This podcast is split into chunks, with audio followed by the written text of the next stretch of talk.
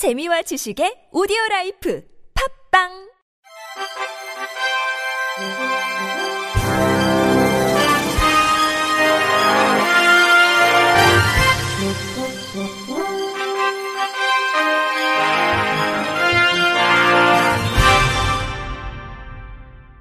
청취자 여러분 안녕하십니까? 12월 16일 목요일 KBRC 뉴스입니다.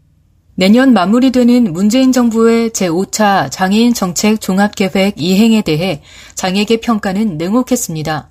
한국장애인단체 총연맹은 어제 이룸센터에서 제5차 장애인 정책 종합계획 어디까지 왔나 이행평가 토론회를 열고 내년 마무리되는 장애인 정책 종합계획의 장애계의 의견을 수렴했습니다.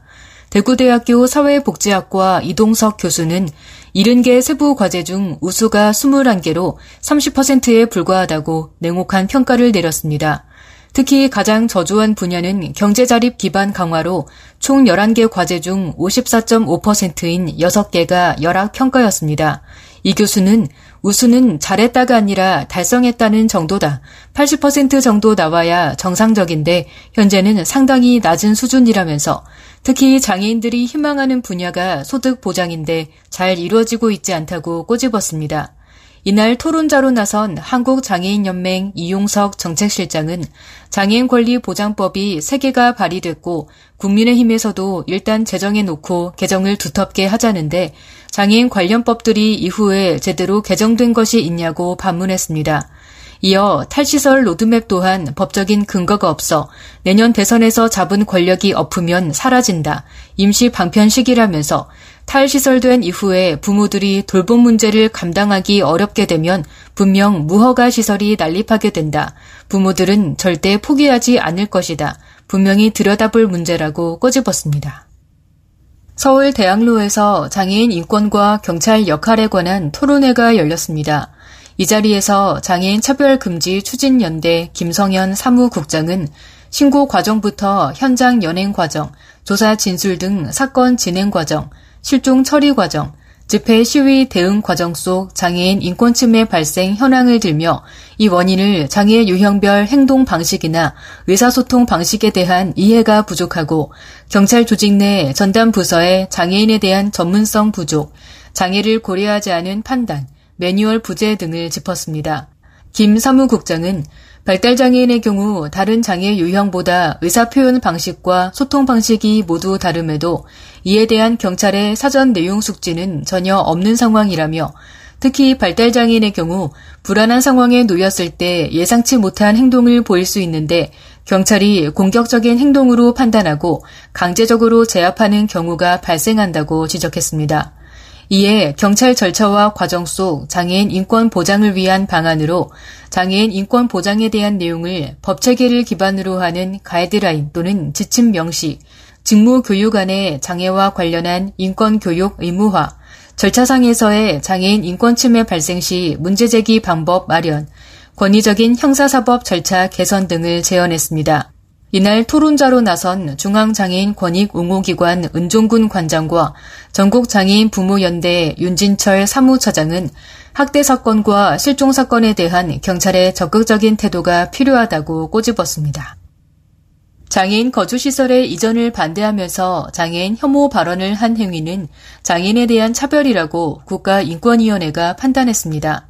국가인권위원회 장애인 차별시정위원회는 전북 익산시의 한 마을 주민들이 장애인 거주시설의 이전을 반대하면서 장애인을 비방하거나 모욕한 행위는 장애인에 대한 차별이자 괴롭힘이라고 밝혔습니다. 마을 주민들에게는 관련법에 따라 장애인 차별이나 괴롭힌 행위를 하지 말라고 권고했습니다. 앞서 사회복지법인 창의복지재단이 운영하는 장애인 거주시설 측은 해당 마을 주민들이 시설의 이전을 반대하고 혐오 발언 등을 했다며 인권위에 진정을 냈습니다. 인권위 조사 결과 마을 주민들은 이전 반대 탄원서를 익산시청에 제출하고 관련 현수막을 마을 입구 등에 게시한 것으로 파악됐습니다. 또 시청 앞에서 시설 이전을 반대하는 집회를 하면서 여대생 많은 원룸촌에 중증장애인 거주시설 웬 말이냐, 원룸촌 정중앙에 웬 말이냐라고 적힌 피켓을 들고 같은 내용의 구호를 외친 것으로 조사됐습니다. 인권위는 장애인 시설 이전을 반대하는 것은 다양성을 포용하지 않고 시민의 책임을 다하지 않는 것이라며 되풀이돼선 안 된다고 강조했습니다. 서울관광재단이 지난 14일 DDP에서 개최된 제1회 서울 유니버설 디자인 대상 시상식에서 서비스 및 정책 부문 사용자 서비스 개선 사례로 최우수상을 수상했습니다. 서울 유니버설 디자인 대상은 서울시에서 universal 디자인의 사회적 인식을 확대하고 시민 누구나 차별받지 않고 이용 가능한 도시 환경을 조성하고자 올해 처음 시행됐습니다.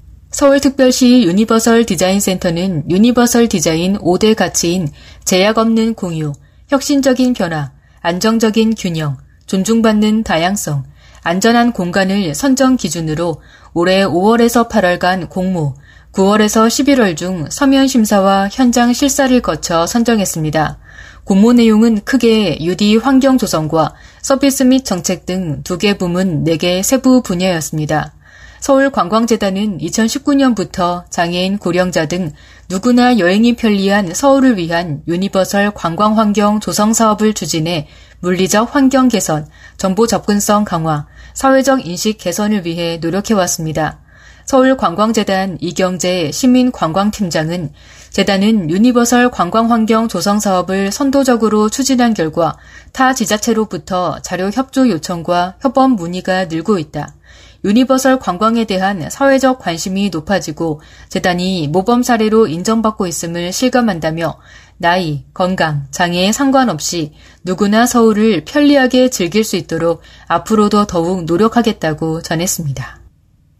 문화체육관광부가 오늘자로 재단법인 한국장애인 문화예술원 이사장에 52살 김형희 씨를 임명했습니다.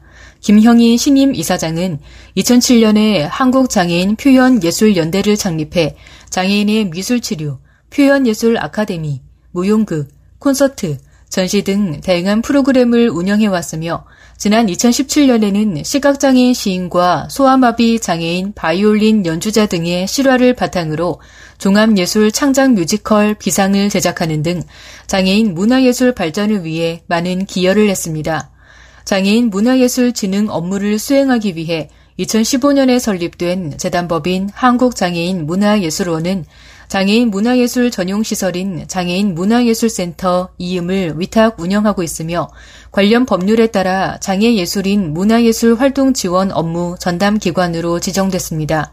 황희 장관은 재단법인 한국장애인 문화예술원이 3대 김형희 이사장 선임을 계기로 장애예술인 전용 공연장 개관 운영 등 장애예술인 문화예술 활동 지원 전담 기관으로서 그 위상을 높일 것으로 기대한다며 신임 이사장이 장애예술인들의 창작 기회를 확대하고 장애인의 문화 향유를 증진하는 데 더욱 노력해 주길 바란다고 말했습니다.